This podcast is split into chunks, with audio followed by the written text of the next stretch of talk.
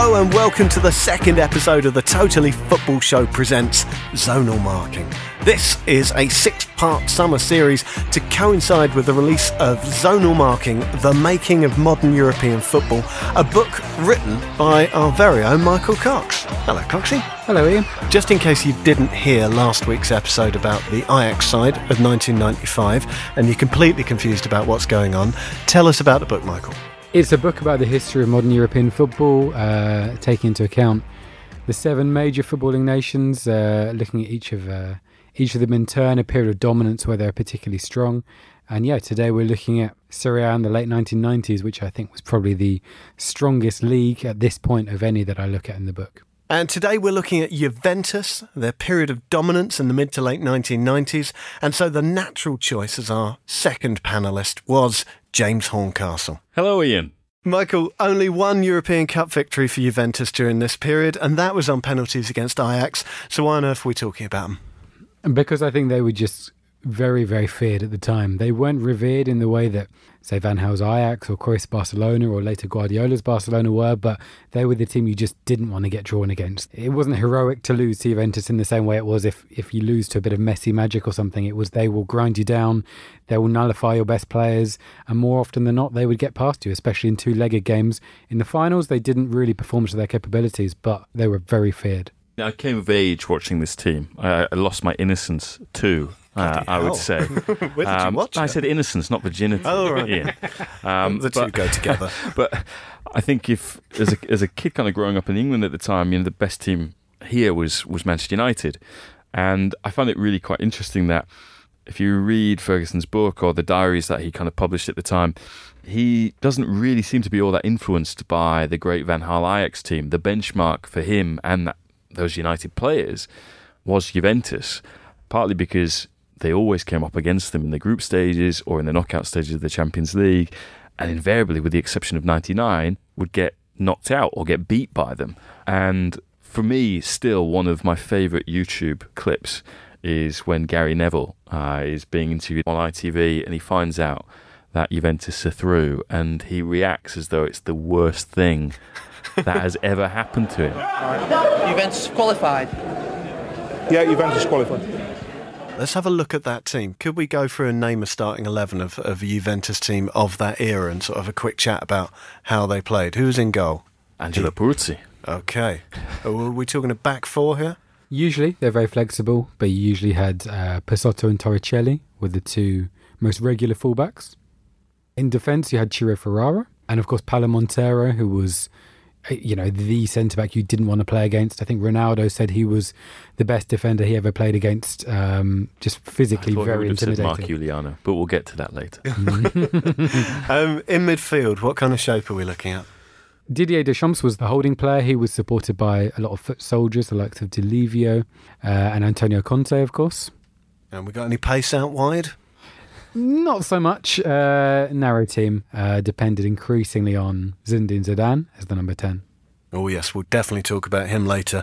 And uh, up front, Well, I mean, this is the remarkable thing about Juventus at that time, and I think one of the things that defines them as a club still to this day is just how changeable it was.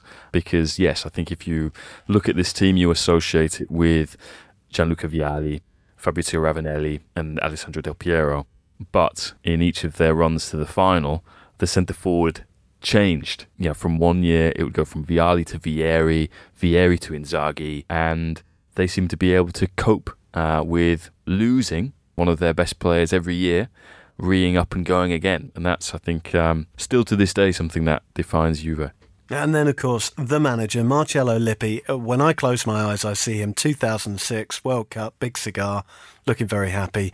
But this is weirdly like his crowning glory. It's very interesting looking at this era in Italian football because it is defined by two managers, uh, Fabio Capello and Marcello Lippi. And Capello was, let's say, a more cosmopolitan manager in that he didn't just win with one club, um, he didn't just win in one country, uh, he could go anywhere and win.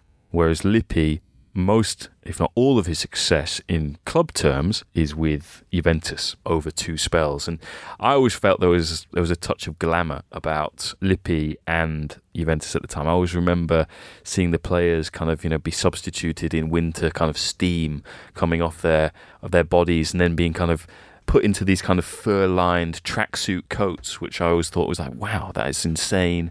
And then you would see Lippi with a Montecristo cigar on the bench, sort of already then with his kind of silver fox like hair. Um, there was a real kind of, I'd say, flair to that Juve setup. There were some flair players in the teams over the years, but I wouldn't say you'd necessarily associate them with playing scintillating, exciting, good football. Well, let's have a look at that. And Coxie, what, what would you say Lippi's philosophy is? Well, in a sense, I don't think he had one compared to the the sides that Juve superseded as the team to beat in Europe, the Barcelona and the Ajax sides.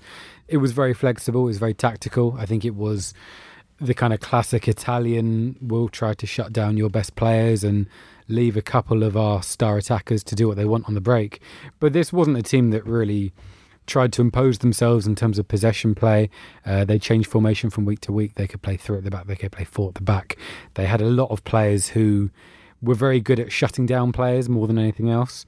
So it was, I, in that respect, I think they were um, maybe the most classically Italian team of the 90s. They didn't have as much class as the Milan side, but they were very good at getting the job done. How does how does Lippi inculcate that kind of that versatility? Is it just repetition on the training field and, and having players who are willing to work and follow instructions? Yeah, um, and also a huge emphasis upon fitness sessions. I mean, at this point, you heard these horror stories about Juventus and their training sessions. And, you know, at a time when English sides were still, you know, going out boozing after training, it was uh, a very different world. And, and that was, I think, quite notable in, in the contribution of some of the lesser players you know, who weren't superstars, but in big games would always step up. And again, I think that's something that Manchester United took a lot of inspiration from. You know, Ferguson's best sides always had some versatile uh, you know, jack of all trades players who could do a job wherever, and that's what Juventus were all about. And to return to Gary Neville for the second time, which is not something I expected to do, um, I think he writes about going out to the pub after training with Manchester United at the time and ordering 15 pints of lager and a glass of champagne for Eric. Um, the Italians, of course, even in the 80s when Graham Souness and Trevor Francis are over there, they're reporting how fitness focused everything is. But does Lippi genuinely like stand out even in that field? Well, he had a fitness coach called Ventrone, who is known as the Marine, um, and uh, he would drive the players very hard. I mean, inevitably, you'll have a lot of people cast aspersions on the fitness preparation of Juventus in that time because of subsequent investigations. But in terms of how hard these players worked uh, and what the setup was at Juventus, they put a lot of emphasis on weights Roberto Baggio, for example, who, well, the end of his Juventus career is the beginning of Marcello Lippi's, really. And he is someone who always believes in natural talent, isn't someone I would say who would necessarily be, you know, there in the weights room doing his bench presses and trying to beat his record like that. But all of a sudden, one summer, all these new machines turn up uh, in the Juventus gym and you have all these, as, as Michael was saying, horror stories insofar as, yeah, just the kind of can you imagine your worst PE teacher in terms of just running you into the ground and you know there being a, a, a bell to ring if you want to give up? It's that kind of mentality, oh, um, and and that's why, again, other people have different ideas on this. But there was a sense that that Juventus team would run you into the ground; they would run all over you, and I think that's that's maybe something that elevated them a little bit in this era as well. This, of course, reminds me of uh, a former Chelsea manager, Antonio Conte, who's one of the foot soldiers we mentioned earlier. Has, I mean, it seems like he's followed that sort of line. Has he ever sort of spoken about Lippi and, and the influence that he had from him?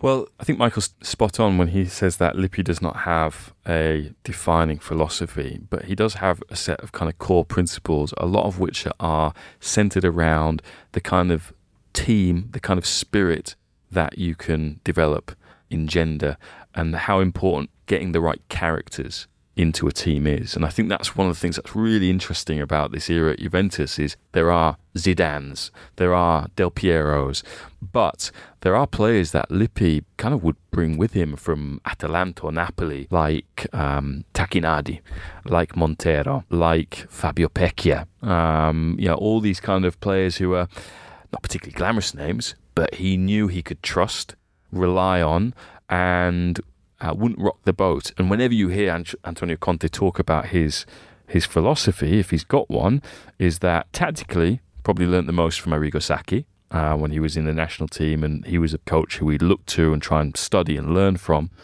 But in terms of forming a team, it's always like I don't care how talented you are, if you're not the right kind of character, I don't want you in the team. And I think that very much comes from from Lippi. Yes, we saw a bit of that with uh, with Diego Costa. Um, with, with, Conte, Michael, you, you talk about him as, uh, as, typifying the spirit of, of the side. What kind of player was Conte? We know him now for, you know, luxuriant hair and uh, which he lost whilst he was playing passion. for Juventus. Yeah, because it, it was a strange thing that he ended up with, wasn't it? It was just a kind of very very thin emo fringe, and then nothing for yards and yards and yards rolling back down his head.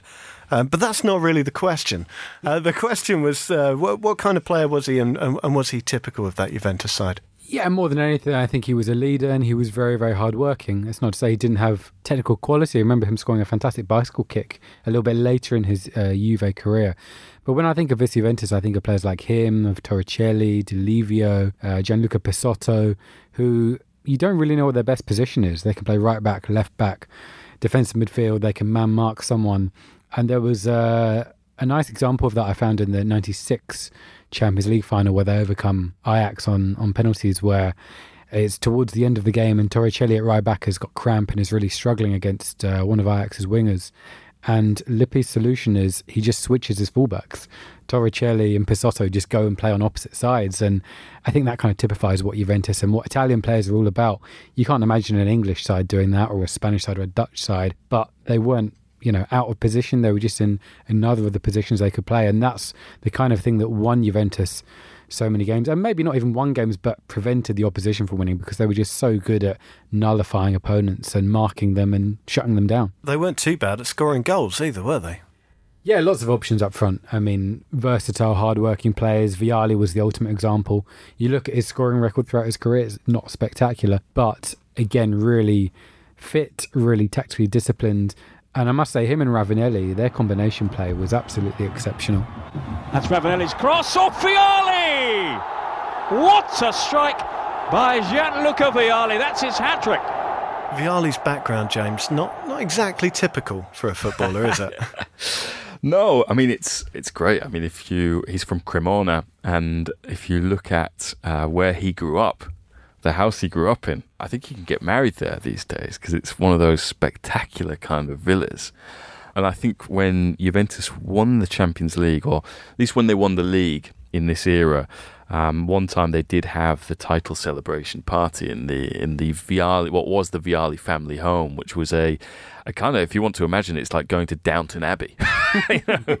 so, I mean, he arrived at Juve, I suppose, quite late, 28. He'd been a big part of that Samp side with, with Roberto Mancini, come very close to winning the Champions League in, what, 92, going out to the um, to that uh, total footballing Cruyff side, Barcelona. Um, but I'd say he was maybe one of the glamour names in, in, in, that team because we all think of Ravanelli as being one of the kind of exotic foreign names of the early Premier League years. But the reality is, is this the guy, he like goes to, and this was so typical of Juve at the time, they plucked him from like the second division. Is he basically Reggiana. the Italian Guy Whittingham? I think that's a disservice to Fabrizio. Oh, right. Yeah. Uh, I mean, to be, to be fair, I also love Ravanelli because I, th- I always think he had one of the great nicknames, certainly for me growing up and watching Italian football, which is the White Feather. Oh, yeah. um, and again, just one of the most iconic players of that era with that kind of. Uh, white buzz cut well, it's basically uh, that he had. At the same time as George Clooney is doing so much good for prematurely greying men. And thanks for that, George. Ravanelli's doing it in Italy as well. It's like a power movement.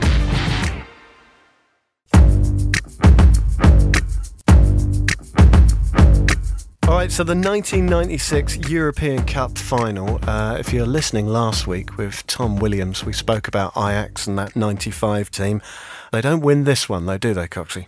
No, uh, Juventus win on penalties. Uh, you know, Dutch sides are probably the only worse sides than English sides in terms of winning uh, penalty kicks.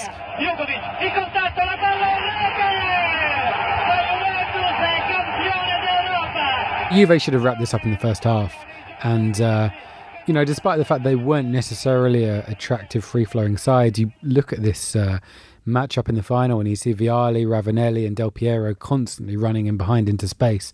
And you think actually this was a really fearsome side. I think the thing that comes across in this game and also in the semi final between the sides a year later is Juventus' superior fitness levels, and that wasn't something that Ajax were working on a lot at this time. They were about shape, about technical quality. In terms of their gym exercises, it would be about flexibility, but Juventus looked powerful. And I think, although they didn't win the game in 90 minutes or 120 minutes, that's the area where they're clearly superior. And then after that game, James, uh, leaves, Ravanelli leaves, both heading to uh, a cash flush England. Um, and in comes some lad called Zinedine Zidane, who turns out to be all right in the end, but not initially. No, I mean, Zidane would ultimately leave because he didn't win the Champions League um, with Juventus, and that would be a big regret. And I suppose if you want to make comparisons with the present day, just as buying Cristiano Ronaldo isn't enough to win Juventus the Champions League, nor was winning Zinedine Zidane when it came to helping them retain that. Um, but yeah, they signed him from Bordeaux. Uh, Luciano Moggi, the, the, shall we say, slightly controversial uh, general manager of Juventus in that time, tells a story about going to watch him playing for Bordeaux and noticing that uh, his opposite number at Milan was in the stands um, they thought that Milan were going to try and get Zinedine Zidane. Instead, they were very much relieved to find that they went for Christophe Dugarry instead. And, you know, we all know that uh, Zinedine had a slightly better career mm. than Dugarry. Dugarry still had a very good career, but oh, compared with Zidane, um, I would say, you know, most people grew up wanting to be Zidane more than they did Dugarry. But Zidane really changes the nature of this team, doesn't he, Michael? Yeah, I was interested in his first couple of uh, seasons at Juventus, and in fact, when I was researching for the book, I came across one of James's pieces about Zidane's first couple of years, and I didn't realise he played in such a deep role to start with. He was almost like the position we associate with Pirlo now, and gradually he gets more and more advanced, and basically Juventus's shape transforms, so they end up playing more than a 4-4-2. They're playing 4-3-1-2, and Zidane is behind the front two, and it's a slow start at Juventus, but by the end of that first season, there's that semi final I mentioned against Ajax in a 4 1, and he plays the most remarkable game I've seen from him, maybe alongside Portugal in, in the Euro 2000 semi final, um, where he's just running the game and orchestrating the game and providing an assist and providing a goal. In cui può inserirsi, vediamo Zidane, Zidane, attenzione, tutti quanti, un gol stupendo del francese e la Juventus passa sul 4 and it's clear by that point that Juventus have, to a certain extent, lucked out because I think that uh, he was always a talented player, but I'm not sure he was quite considered that he would lead Juventus to that extent because Juventus aren't really a team of stars, uh, they're a team of workers at this point. But Zidane kind of changes that. And he's not even the most celebrated player in the team. And uh, this this is a line I feel I'll be repeating a lot. But some of our listeners will be a, a little younger and they won't have watched him firsthand. Tell me about Del Piero. What was he and how good was he? Well, Del Piero is a big uh, reason why I grew my hair long. Uh, him and Dave Grohl.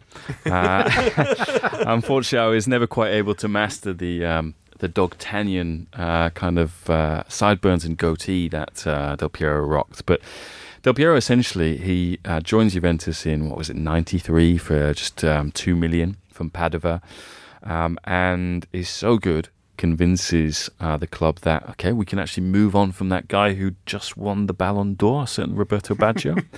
um, which seemed like a, a, a, big risk at the time. But you see already in in uh, that first season that Lippi has at Juventus the impact he had, particularly in in you know the probably the most famous goal, one of the most famous and iconic goals of that era, which came against Fiorentina when uh, Juventus were 2 0 down at home at the Delle Alpi.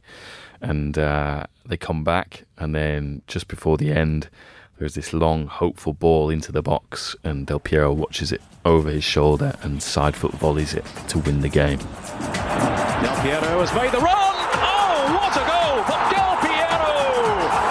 That's a beauty! And really, from that point on, Del Piero, I think, entered the hearts of, of the Juventus faithful. But they had Zidane, who would win the Ballon d'Or, who would become the most iconic player of a generation.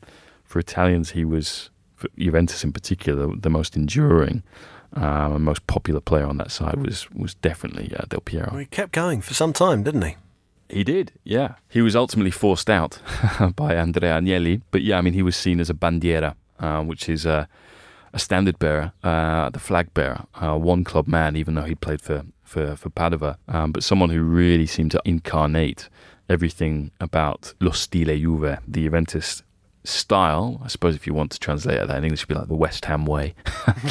um, uh, Juventus have always had this tradition of of great number 10s. It's one of the great football shirts that there is out there. You think of Omar Sivori, you think of Michel Platini, in particular Baggio, Del Piero, and um, he very much honoured that. And I would say a lot of Juventus fans, even a Juventus club historian, would say he was probably top three player in the club's history. And by the end of this season, which is the 96 97 season, Cox, he's absolutely flying. There's another victory over Ajax, this time in the semi finals of the, the Champions League, and it's a little more convincing this time, isn't it? Yeah, as I mentioned before, Zidane was incredible, and that's, I think, the moment where Juventus really confirmed that they're the side to beat in Europe. You know, winning on penalties in the final of the previous season it's it's considered something of a you know a fortunate victory on penalties, but by this point they were really really strong favourites going into that final against Dortmund, who were big outsiders. Well, absolutely. I mean, you've got this star-studded Juve team, James, and then you've got Borussia Dortmund with uh, Paul Lambert in, in the midfield. um, I mean, it's only going to go one way, isn't it? Well, yeah. I mean, this is a, a Dortmund side that Juventus had uh, had beaten earlier in the nineties uh, when you know winning the UEFA Cup um, in I think the group the year before um, as well. And as much as Luciano Moggi, if you can praise Luciano Moggi for the teams that he built at that time, one of his big mistakes was seen as, as that of selling Paulo Sousa. QPR Swansea and Leicester fans might not think that was a an error of judgment, although I am a big fan of, of, of Sousa, the manager. But um, if you ever have that pub quiz and you're asked to name how many players have won the Champions League in back to back years with different clubs, mm. Paulo Sousa is one of them. Um, and it was a big shock that uh, Juventus lost that. They thought they were going to become the first side to retain the Champions League in the Champions League era. Um, and there's a great goal, uh, Juventus goal, one of the great forgotten final goals in that game, the, uh, the Del Piero kind of back heel. Um, but um, yeah, certain Lars Ricken ends up oh, uh, yeah. shattering dreams. Football manager legend, Iain. Is that what you're going to say, Lars Ricken? I wasn't. sort of mid-nineties? I think about it, he was he was entirely decent. Yeah. Yeah. Into space, the fresh legs of Ricken. The shot! Ricken scores! You've got, generally speaking, two Paul Lambert stories. One is that Paul Lambert won the European Cup in this game, and the other that being a lifetime teetotaler and being told that when you come up against Sir Alex Ferguson, it's always good to have a nice bottle of wine if you want to have a chat with him. he bought a very, very expensive bottle of red wine, apparently, and he wanted everything to be right and perfect, so he invited Ferguson into his office, at which point he said, I've got you a bottle of red wine, and pulled it out of the fridge. Oh. Yeah.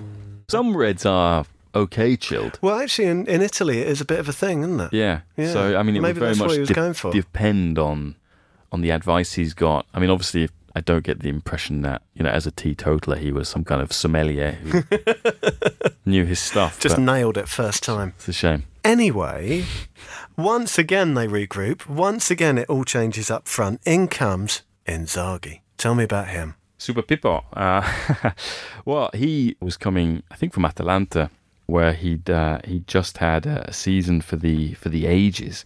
They've been a great year in terms of uh, the uh, top scorer race in Italy between him and Vincenzo Montella, who'd really gone, you know, week by week. It was, you know, one has the nose in front of the other, and Inzaghi is, yeah, I think has held the single season scoring record at Atalanta ever since. Anyway, he moves, and we all know what Inzaghi's like. He's a poacher. Um, later, when he goes to, to AC Milan, you know, you hear stories about uh, games in training where some of the more talented superstars at um, at Milan are just laughing at how bad he is in terms of in terms of a footballer.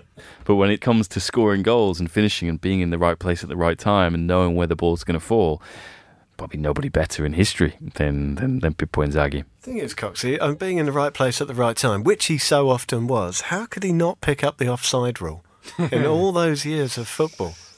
Yeah, I mean, I guess because um, this Juve side was perfect for him because they had Zidane and they had Del Piero. In another side, Del Piero could be considered almost the number 10. Of course, he wore number 10. But with Zidane playing that number 10 role, you've got two players who are there to provide the creativity. So Inzaghi didn't have to do any coming short, linking play, dropping deep. He can just focus on scoring goals. And there's this fantastic relationship between uh, Del Piero and Inzaghi. When I say fantastic, I mean on the pitch, sometimes they combine beautifully, but, you know, gradually fell out in part because Inzaghi's just so selfish. And there's a fantastic game away at Venezia where Inzaghi scores a hat trick. All three goals he could and probably should have passed to Del Piero. And this is a point where Del Piero is actually on a really barren run and hasn't scored for about seven months. And Inzaghi is away celebrating in front of the fans on his own. And Del Piero is just hanging his head in the middle, walking back to the centre circle. Bless him. Um, and then, then Juve win another league title in 97 98, but not before an infamous incident in their crucial clash against title rivals Inter. Inter were denied a penalty, then moments later, referee Ceccarini awarded Juventus one. Una cosa scandalosa. One politician described yesterday's events as scandalous. The press labelled the championship shameful. James, talk us through exactly what happened here, because it, it had repercussions that echoed for some time, didn't it? Yeah, I would say this is one of the uh, most controversial and uh, bitterest moments in Italian football history. In that you have this very close title race between uh, Juventus and Inter. This game takes place at the end of April. It's seen as a title decider. Ronaldo, or Fenomeno, is dribbling into the penalty area and kind of gets stopped by this brick wall that is Mark Iuliano.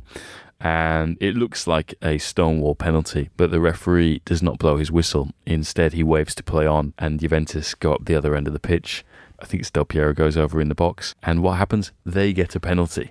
Um, and it sparked incredible scenes. You can imagine the Inter players who already, there was already an air of suspicion around, particularly Moggi and by, by the same token, Juventus at that time. Um, and this seemed to offer some sort of confirmation of that. Now, Piero, I think, missed that penalty, but Juventus still won the game 1 0. But this was very much seen as the season of Veleno, poison, in terms of just how bad it got. Um, and of course, when in 2006 you have the Calciopoli scandal, um, you have particularly Inter fans, but fans of other clubs as well, pointing at this era and saying, you know, what could have been, you know, were, were the things that were uncovered between 2004 and 2006 going on all the way back in the uh, in the late 90s. And um, every time Inter play Juventus, that referee always gets a phone call. Say, do you still stand by that decision? And more or less, he always does. and this is why Juventus are generally regarded as everyone in Italy's second favourite team. well, it's interesting because Italy, uh, in Italy, uh, Juventus are the, the best supported club. They're on the one hand known as the um, Fidanzata d'Italia, Italy's girlfriend, um, but they're also the most hated um, team in. Uh, in Italy and uh, are known as rubentus, um, which comes from the verb rubare, which means to steal. Um, so nice. there you have this kind of conflict there um, between uh, people who love Juventus and people who hate Juventus. And uh, there was something for the people who hate Juventus in that third straight European Cup final, in which they get a second straight defeat. And this time it's at the hands of Real Madrid. Um, and it feels like the, the end of an era, Michael. Yeah, so in this game, Juve really don't turn up, and, and Real are superior without even really playing well themselves. Winner scored by Predrag Mijatovic, who of course later went to Fiorentina, great rivals of Juventus. Roberto Carlos, Roberto Carlos Mijatovic, gol, ha marcado el Madrid, ha marcado Mijatovic, minuto 21 de la segunda parte. And now it's very obvious that the mood around Juve changes in the sense that you go from this side who everyone thought was the most dominant in Europe to actually why aren't they doing it in finals? You know, two defeats in a row. Again, the one before that they only won on penalties when they probably should have won against Ajax in '96. And yeah, it starts to kind of unravel, and you do feel like, you know, the incredibly intense demands of of Lippi is basically starting to drain the players, and you do notice a drop off from uh, a lot of the players. I don't think it helped as well that Zidane and and Deschamps won the World Cup because they came back really, really tired. And uh, Zidane in particular had a very poor season. And, you know, the way they were playing 4 3 1 2 was Zidane theoretically linking midfield and attack. If he wasn't doing that, then uh, Juventus looked suddenly like quite an average team. How does it end for Lippi and Juve? Well, Lippi ends up uh, leaving what midway through the 98-99 season, which I think coincided with the the semi-final with with United, which is of course the Roy Keane game in the uh, in in the in the second leg in, in at the Stadio delle Alpi.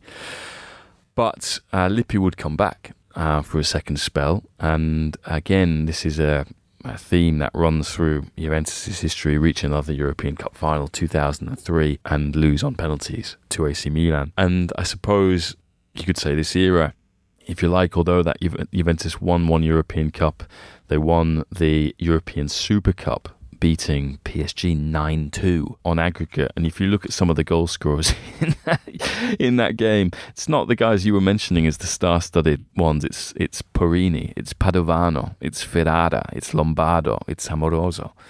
But Juventus were always competitive through that era. I mean, again, you look at 91 to 2003, Lippi wins five league titles, Capello wins five league titles. It's very much those two guys. And uh, as we say, Lippi goes to Inter, and it really doesn't work out for him. It's complete uh, disaster.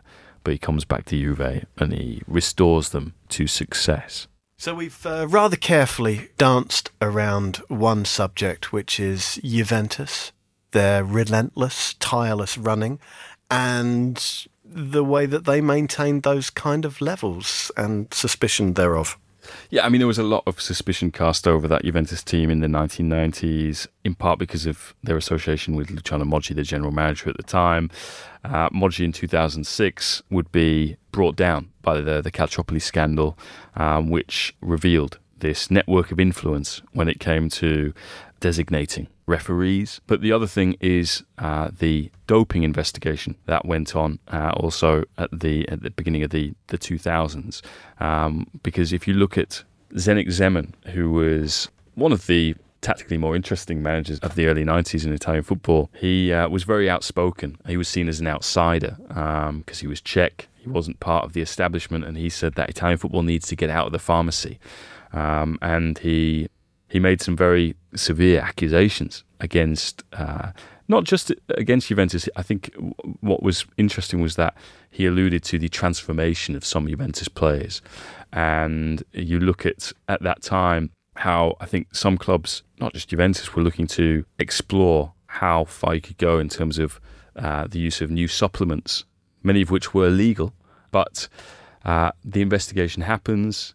You have an outcome which I think wasn't really satisfying to anyone, really. I think Juventus felt that um, some of the players, in terms of the cross examination, it was a little bit ludicrous in terms of them being asked, Iain, what were you doing at 10 a.m. on August 13th, 1996? Do you remember how much water you drank? Do you remember all this sort of thing? And of course, a lot of the players couldn't remember. And yeah, there was this feeling on the other side that it was all a bit of a fudge. But um, yeah, it's one of those things that I suppose there will always be a, a shadow over what is undoubtedly a great Juventus side. Well, perhaps we'll never know the truth. Or perhaps we already do, but we run a small media company and we're terrified of getting sued. Michael, Juventus, um, perhaps not the most loved team, but one of the great teams of, of the era? Well, I think certainly in the period that I look at in the book, the late 90s, they are the dominant side in Italy at first and then uh, and then Europe. And I think more than anything else, they certainly shaped my perceptions of what Italian football was. You know, it was tactical, it was you know, result based. It was about getting the job done. And yeah, as I say, it wasn't necessarily about the stars. It wasn't always about Zidane and Del Piero.